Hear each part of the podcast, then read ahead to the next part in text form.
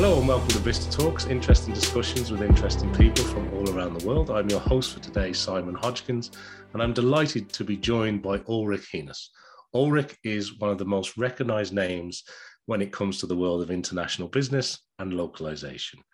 Uh, he's always been fascinated by language, uh, cultural differences, and global business. And back in 1996, Ulrich founded the Localization Institute, uh, which is a leader in localization education to this day. The Institute also organizes the leading event in the localization industry, which is LocWorld. Many people listening will be very familiar with LocWorld. Um, it's where people network, people get together, and they, they ultimately learn from each other. And last but not least, Ulrich, of course, has won a number of awards throughout his illustrious career um, and also picked up a Think Global Award as Language Industry Person of the Year. So it's an absolute pleasure and a privilege to have Ulrich with us today. So thank you for joining us, Ulrich. Hey, thanks, Simon. Good to be here. Let's move on. Let me get on to the show. I've got a lot I want to ask you. So, you, as I mentioned, you're well known in the localization industry, of course, and I understand that you spent the first decade of your career, though, organizing international campaigns. And they were sort of the arms race, apartheid, and promoting global social justice. So, my first question to you, if I can, is how did all that come about? And then what prompted the move and the, the sort of uh, transition into the localization world that we know and love today? Well, how many hours do we have, Simon? no, thank you for asking. Um, being at the point of my life, you know, that I'm right now, uh, having turned 70 earlier this year, gives me uh, i just naturally you know go over my life and uh, i'm really glad that i started out the way i did. So um, i've always been my first love always has been business. I went to a business high school in southern germany. I did a management program with a local manufacturing company that already back in the early 70s had manufacturing facilities in 15 european countries and I was deeply, I mean, I learned a lot there. Then I had to do my military service, but I opted to do an alternative service. I became what's known as a conscientious objector. I did not want to serve in the German military.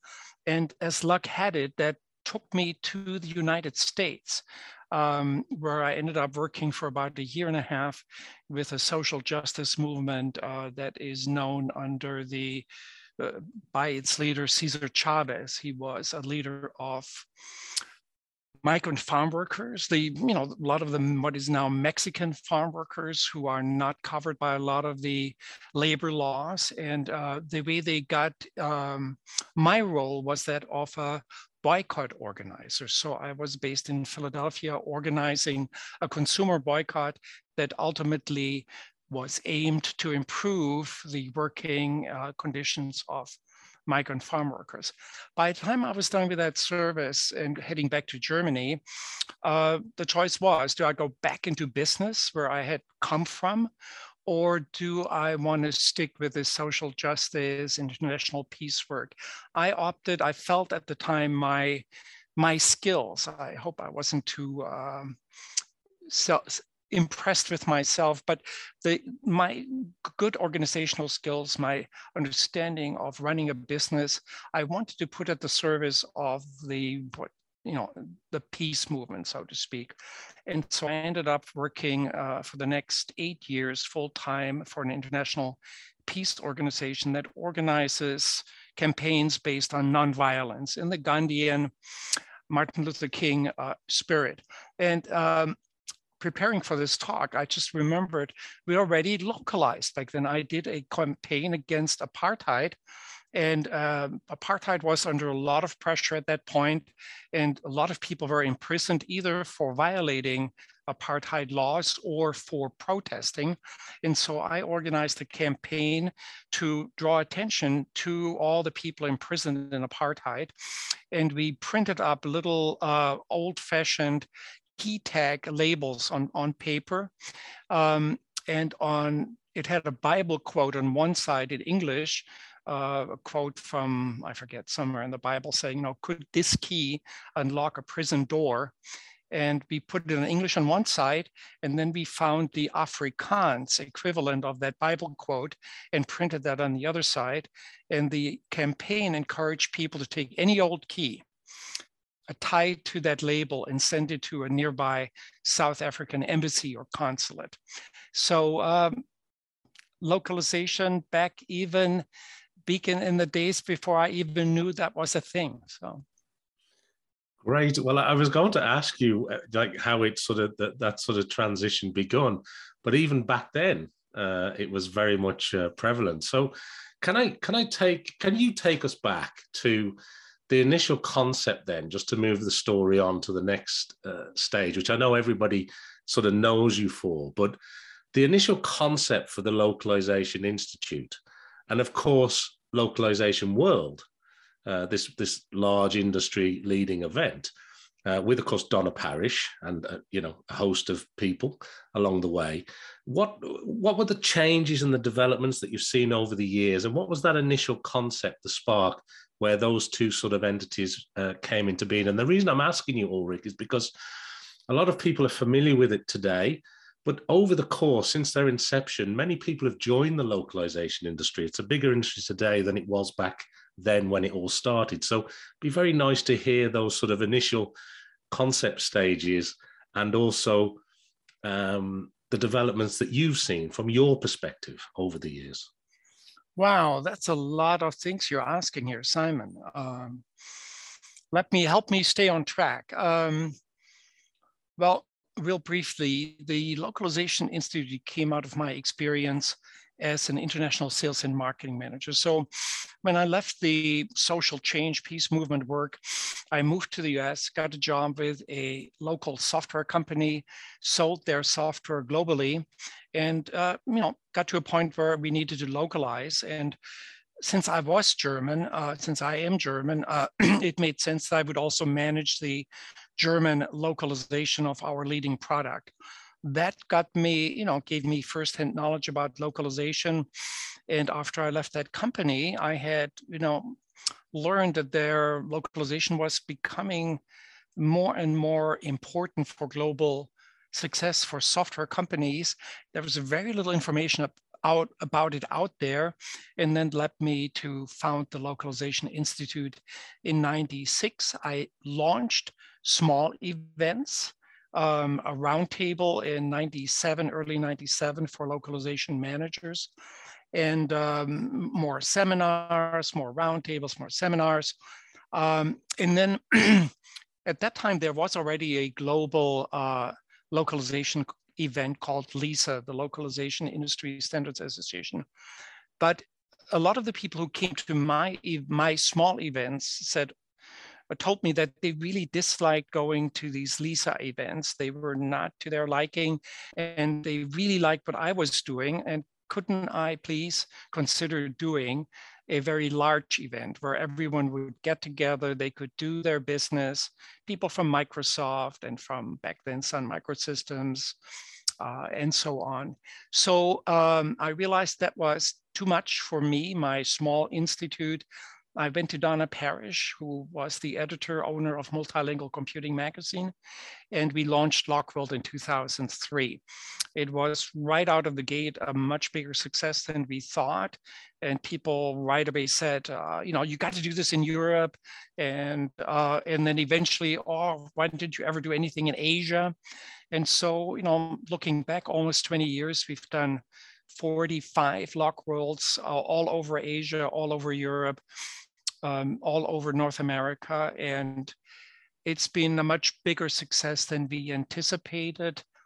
Uh, now you asked about change, uh, change in changing of the industry. Really? Going on from how how these two sort of entities came about, which is fascinating.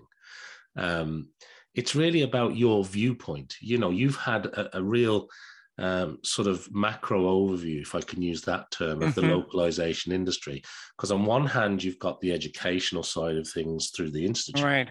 On the other hand, you've created this um, global event, as you say, in different parts of the world. Everybody seems to love it. Everybody goes to it. I know we, you know, Vistatec have attended. We, it's almost like a community event where we meet up with mm-hmm. old friends and colleagues and industry. You know, whether they're competitors, uh, they're still friends, and everybody's sort of together in this localization industry. And of course, there's customers and prospects and business partners there. So it it really has become this sort of phenomenon in the events world for the localization space.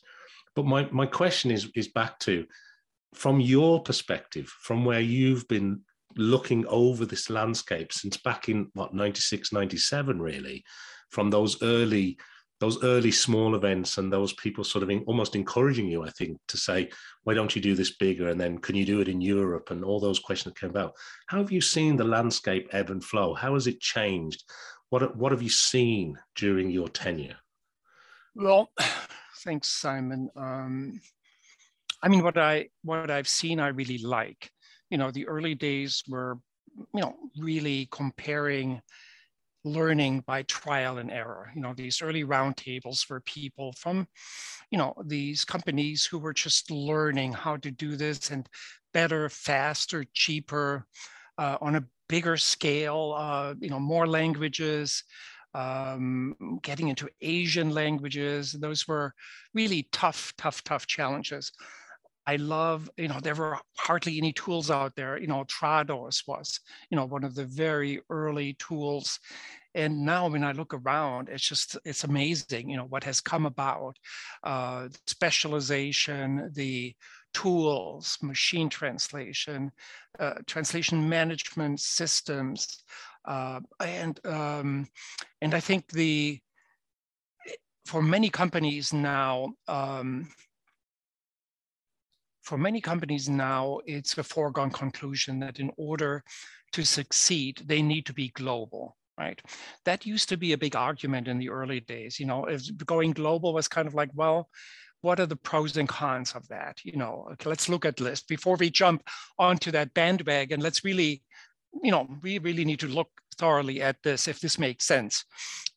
You know, no, we're way beyond that.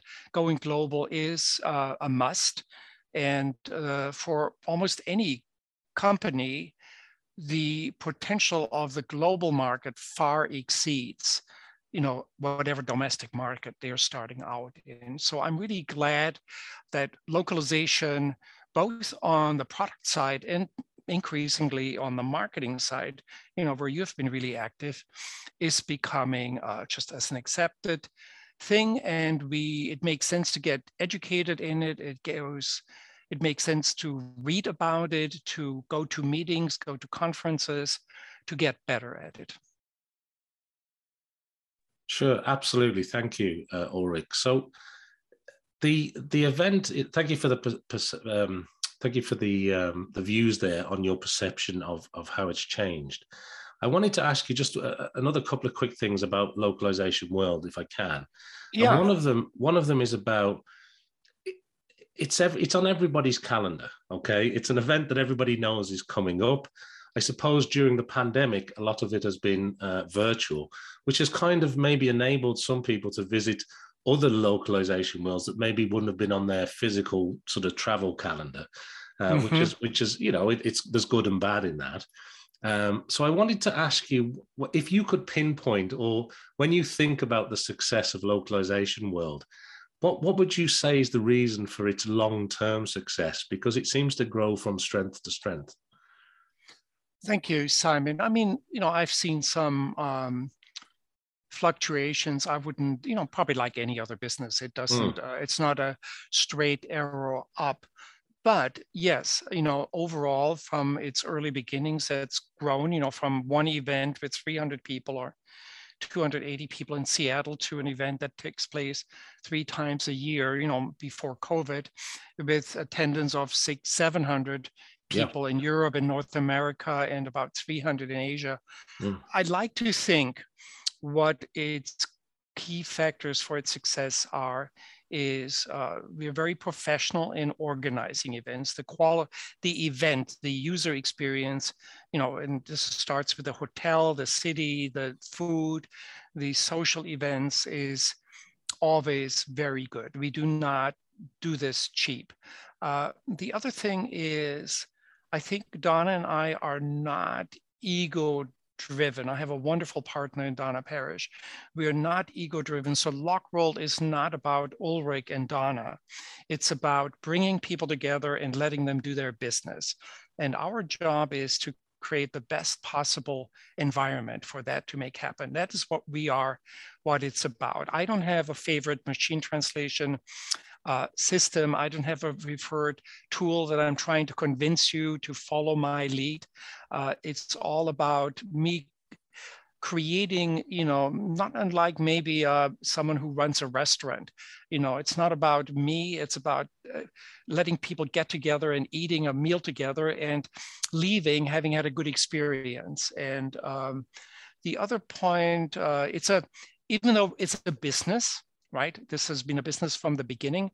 We do it in a very community minded. You you mentioned that earlier. You know, you used the term. It is kind of a, a community, and we are very open. As Someone once said, you know, the thing I like about LocWorld, you don't have to be somebody to be somebody you know i can come at wherever i am and i'm welcome and just to use one example for 10 years Teresa Marshall, who is the VP of Globalization at Salesforce, one of the biggest software companies globally, has been running an unconference as part of LocWorld. So anyone who comes to LocWorld can sit down you know face to face in berlin next year or virtually and be in a room with teresa marshall and basically talk about localization, right? And I think that spirit that it is not elitist, you know, we are not catering to any elite. We bring people together who, wherever they are. And uh, one more thing, um, if you have the time, we've also, it's been always important both for the Institute and LocWorld to draw really uh, a firm line between the commercial aspect of the event and the content. So we are like a little bit like an old fashioned, like a newspaper. You have articles, you know, and they're written by journalists or maybe opinion pieces, but they are not affected by the advertiser. So if there's a story about the new Ford SUV or the new VW SUV on the front page, uh, test that has not been influenced by the fact that there is an ad by Volkswagen on the back page, right? They did not get this favorable article in the front page by buying an ad. The program is made simply by an independent advisory board under our leadership. And then there is exhibits, there are sponsors, but they do not buy content. And I think that is still a very I mean, it has meant that we have turned away good money. I mean, I remember three, four years ago, someone was willing to take our platinum sponsorship for about $30,000. But if only if the CEO could give the keynote speech at LocWorld. That was the condition. And we simply said, no, that's not for sale. We pick a keynote speaker based on the we want to present, not on the money you pay us. So thanks for asking. No, th- thank you, Ulrich. That's that, that. They're three great insights into the the success and the continued success of Lo- LocWorld. So thank you. Uh, I suppose my last question, because I said I had two two quick questions, I just wanted to to add in, and the last one is around uh, the, the, upcoming event next year, which is LocWorld Africa. Uh, I'm mm-hmm. not sure if it's the first time it's been a, uh, organized on the continent, maybe it is, maybe it isn't. If it is, um, and also what what was the thinking there, and what are you, what are your viewpoints on on moving then LocWorld uh, event to Africa, albeit in a virtual environment? I think this time around. It is, yeah. Well, um, it takes me back to you, to your fair city of Dublin, where when the last time we did we were with LocWorld at the Dublin Convention Center, beautiful facility. Yeah. Uh, someone came up and said from I think Microsoft at the time, and I do not remember her name, uh, and said, Ulrich, you really ought to do something, you know, in Africa. This is really, you know, a lot of companies are paying attention to that, and we started developing work back then. Um, and we were actually at the point we did surveys, what should we cover, where should we hold it? And the holding, where to hold it is a huge challenge in Africa. Travel is not cheap And so by going to Nairobi, you eliminate a lot of people, um, you know, who would not be able to fly from Mozambique to Nairobi, or even from Lagos, or from uh, Addis Ababa, and so on. So and then I got ill. I, I got this really rare illness that took me out for a year. And with it, you know, the whole Africa project was shelved. But now, you know, in a way, uh, the upcoming LocWorld Africa, which will take place in early March next year, is was is possible through this gift of COVID. Joke. Uh, um, where we uh, it gave us permission. First of all, we got to rehearse doing good virtual events, and we decided to do LocWorld Africa as a virtual event. It will allow people to join in from Cape Town, from uh, from Cape Town or from Casablanca, from Abu Dhabi, from uh, all these cities. And um, I'm currently working on um, putting the program together this afternoon. I have an one hour meeting about, and we're really, really excited. We're early days, uh, but it's, um, you know, it brings me back to my work from in my first decade of professional life, where what we have learned about localization, about marketing, about languages, curating languages, technology, and we can uh, bring that and learn about Africa. So we want to make this a very integrated event with many people from Africa talking about what it means to do projects. Uh, you know, I had a fascinating conversation yesterday with an agency in, in Johannesburg who will hopefully do a case study about a Colgate product that they recently launched in African countries um, and in many African languages, including jingles. I mean, they're talking about localizing jingles, not just having one jingle for all countries, but having different musical elements to respond.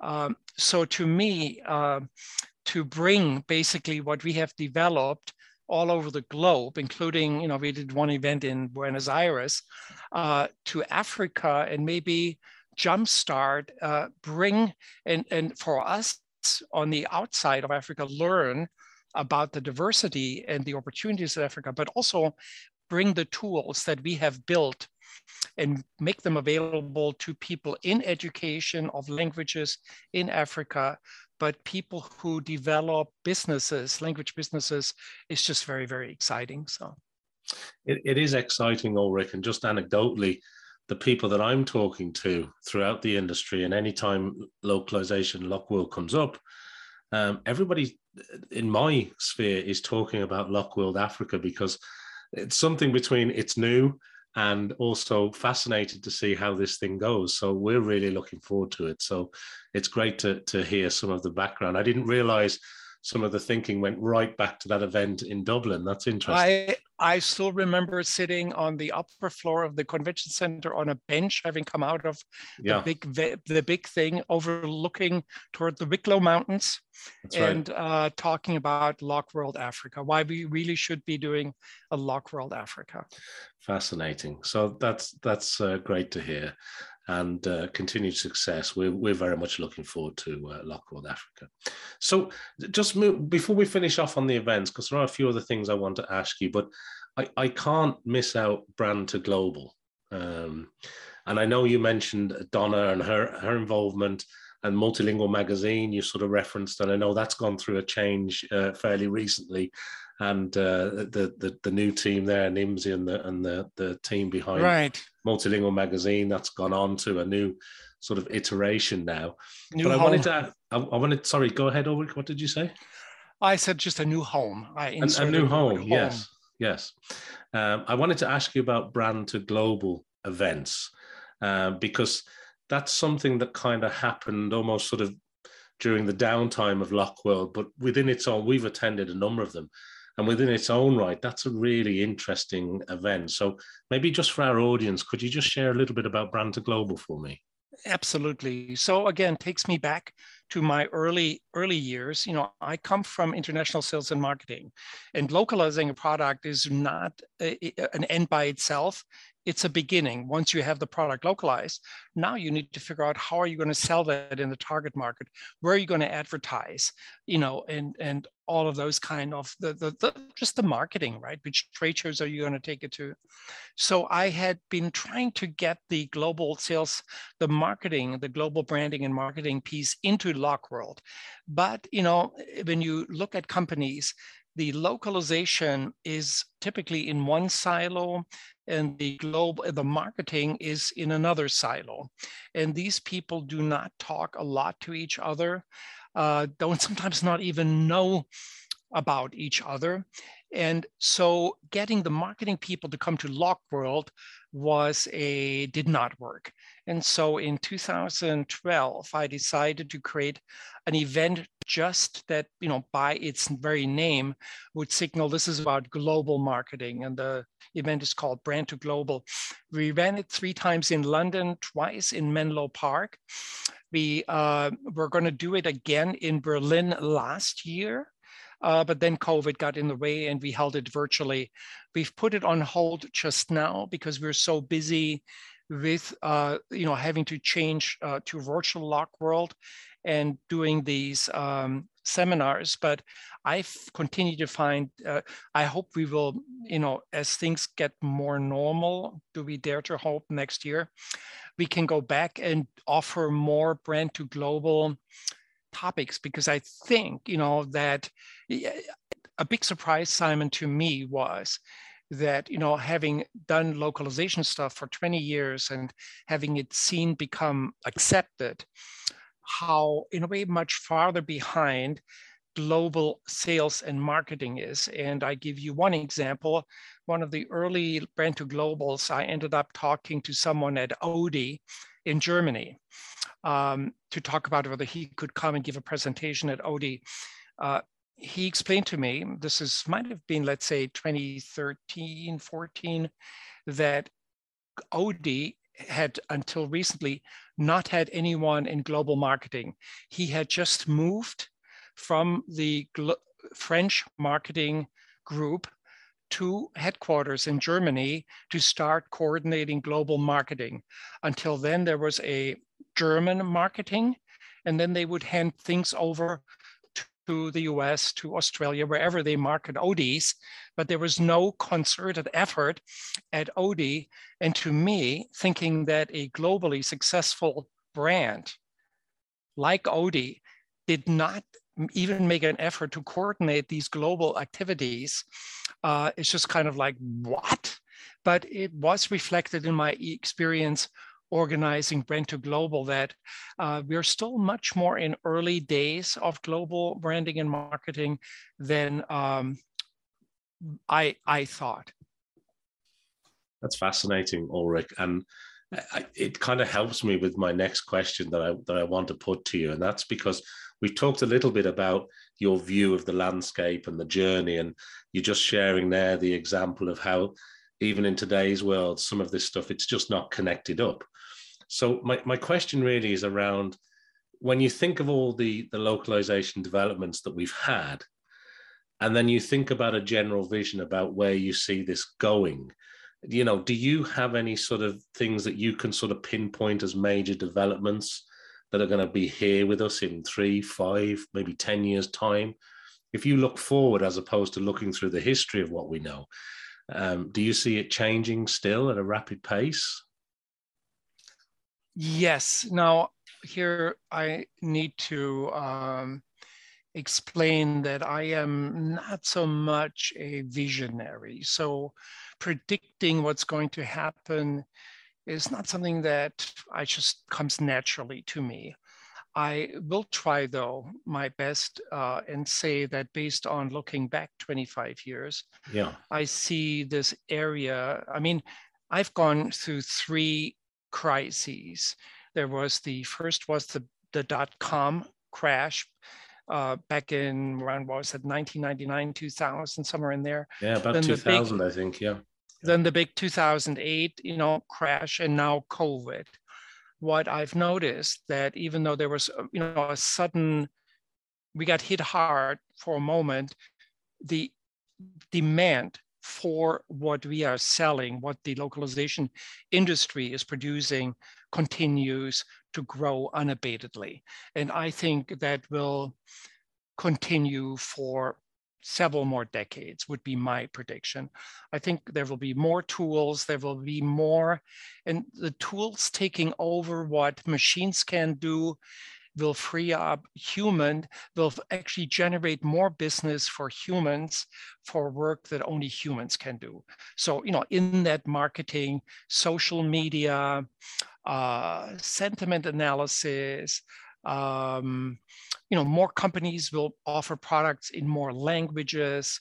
Um, so I think if a, if a young person was asking me, saying, you know, this localization industry, you know, I have some interesting offers, but I'm wondering, is that going to be around for a while? I would, un, without hesitation, says yes. You know, maybe not forever, but for the next 20, 30 years for sure.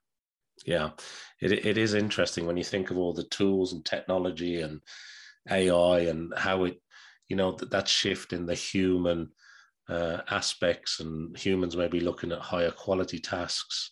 Um, it's quite an interesting development that we've seen in the last number of years, and it seems to be continuing at a pace. And you're right to, to point out, Ulrich, the, you know, the um, the big crises that we've been through over the last uh, 20 odd plus years um, the, the the the content side of things continues to grow, the messaging continues to grow, and the, the world continues to be more and more connected, doesn't it? So yeah, mm-hmm. yeah, yeah, it's a great which, point that you make. Which you know, Simon is what uh, takes me right back to those early years where, for me to improve communication amongst people in German, we have a word for this, as you know, as you can guess. You know, it's Völkerverständigung, which is you know creating understanding between peoples, between people. Um, you know, that's what still is the red thread that runs through it for me.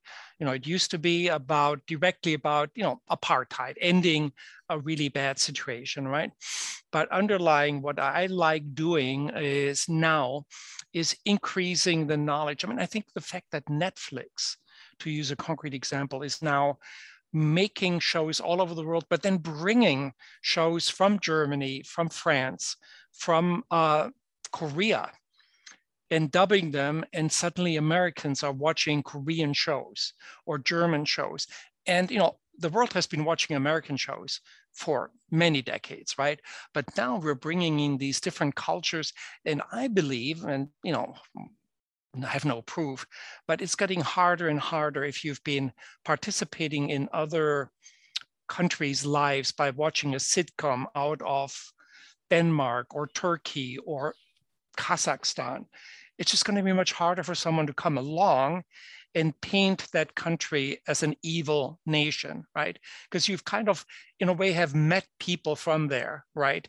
And so it's not going to be quite as easy, you know, for a Hitler or someone to just really, you know, yeah, uh, hijack the fear of foreigners, which is a, you know, a, a natural fear we have of the unknown, right? And, and put it to evil use. Yeah, so now, I, now I'll get off my, uh, off my, uh, off my, uh, what is that? My what a preacher gets onto. No, so, no, but I, uh, my soapbox. No, but it, it's important to me that you know what I do today, even though I've worked with, you know, with, with uh, you know big brands. I mean, just yesterday we got registrations from five people from a major global company for one of our new uh, new events. So I, I take pride that I'm helping these big brands, you know, to master cultural differences, linguistic differences. I feel it contributes to that global understanding. We all do. I think all no, all of all of us, you you at Vista, you know Vista Vistatec have been doing that uh, for years as well. So and yeah, we podcast. we actually celebrate uh, we celebrate 25 years next year. So it's been an incredible journey for the a lot of the team at Vistatec too. But um, to your point, I think we we almost are becoming more and more vested in each other's culture, uh, mm-hmm. which isn't a bad thing because it leads to better understanding and a, and a better yeah. world. Hopefully, you know, if we look at yeah. it optimistically. Um, and I think your point about Netflix, it is it is incredible to think that you know, say for example, a non-English produced film or series, I should say, becomes a global phenomenon. Uh, and everybody's watching it in a different language with or without subtitles, with or without dubbing, depending on their preference. Um, and it, it is an incredible phenomenon to see. And I'm sure that you know there are many companies doing that now, but the the streaming world and the content world, the video world, it's certainly giving people a rich a rich uh, table of culture to uh, look in and out of. Yeah. So thank right. you, Ulrich. Yeah. Um, and I suppose my final question then on this sort of uh, topic that we're on here is we've talked about your sort of the way you see it going and the advice you'd give to maybe somebody looking at getting into the localization industry. But what do you think as a collective industry? Are there any steps that you feel we should be taking collectively? Yes, um, I couldn't have uh, set you up better to ask that question because one of my recent, my en- new endeavors of this year is working together with uh, three other people, um, having launched this LocWorld initiative called Edu in Loc. And I think what we as an industry to keep on staying on track we need to improve education and localization. There are still too many people who see going to language school just as this is if you want to become a translator or an interpreter. And the schools need to change. The it needs to even go further. Right now, we need we as an industry need to communicate to people who are currently in, let's say, what would be in America a high school, in Germany a, a gymnasium, you know, um, that uh, learning languages uh, will open you up to amazingly interesting jobs in the localization industry. And it's not, I mean, you're going to sit up in front of a computer with a book and you're going to be typing a translation all day long. That's, you know, appealing to introvert people. We need to um, appeal to people who are end up project managers or techno reviewers and all of that. And I think that's going to be I'm really excited about having launched Edu in Loc. We're doing really like right now we're putting the final touches on a program that will connect industry leaders with schools. So if a particular, let's say Limerick the University of Limerick would like to get someone from the industry to talk about localization at Salesforce. There's actually a directory where they can contact someone who has already agreed to do that. And then someone from Salesforce or from SAP or from Facebook will actually come and give a guest lecture about what is localization like at Facebook.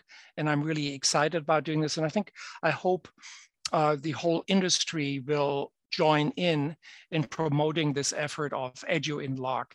Will we eventually plan to make that its own entity under its own direction, but we're kind of currently, you know, launching that ship. And once it can set sail on its own, we'll be happy to uh, get off board. So. No, I think it's a it's a, an excellent initiative, Ulrich, and uh, I know from from our own perspective, we have been for many years pre-pandemic. We haven't been doing it during the pandemic.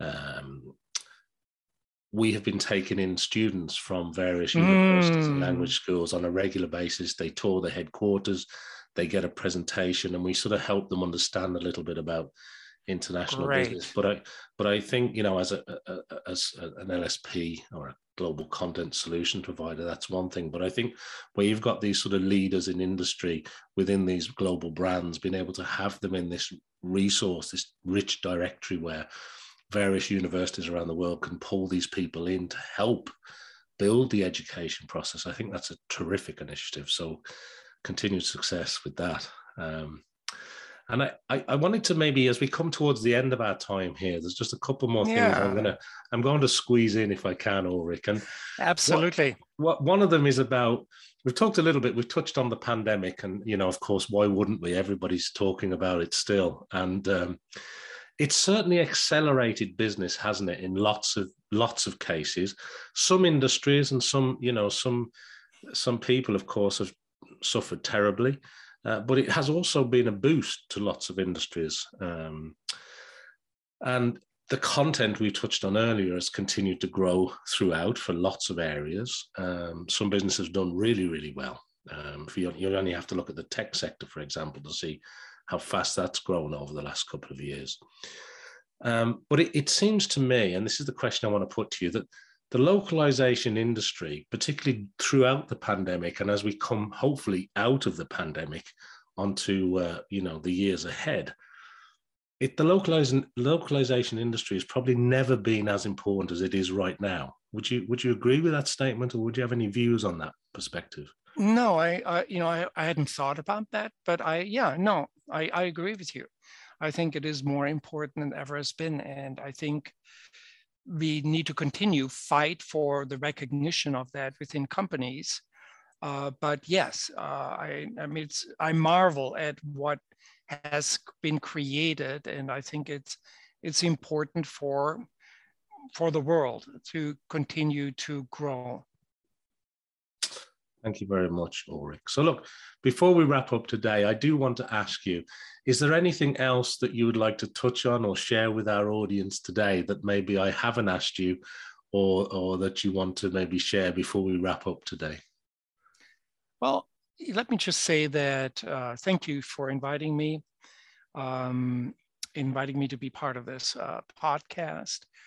I want to say it's been such a pleasure to become part of the local. I mean, I was, you know, when I created the Localization Institute, I basically stepped full time into localization away from international sales and marketing.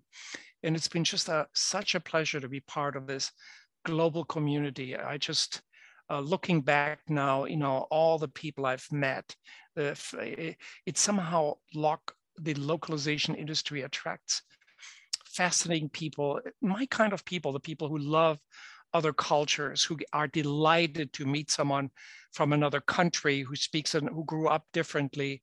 It's been am- amazing, and I look forward to continuing for a while um, to meet. And but that has been one of the uh, just the, uh, the the big pleasures of being an organizer of events and being at in doing all of that. The people who are in our industry, just wonderful. And I'm gonna, you know, say thank you to all of you who have come to my events or coming to our events for giving us a chance to organize them. And I hope you will, you have gotten what you came for, and I hope you will continue uh, finding what you uh, what you're looking for. Thank you. Well, Ulrich, Ulrich, all I can say is thank you to, to you for all the uh, events that you've put on, the great uh, sort of 25 plus years that, that this uh, continues to grow and educate people around the world. It sounds like you've new initiatives which sound really exciting. And uh, of course, we've all got LocWorld Africa to look forward to and more LocWorld events throughout the world, which I know is already on our calendars. So we look forward to attending those and continued success to you and to Donna and to everybody associated with everything that you do. We truly appreciate it. And thank you so much for taking the time out to spend some time with me today. Well, thank you, Simon. So that's the end of today's show with Ulrich Henes. Please make sure to tune in again to watch and or listen to another episode of VistaTalks where we'll be joined by interesting people from all around the world. Thank you, Ulrich. Thank you, Simon.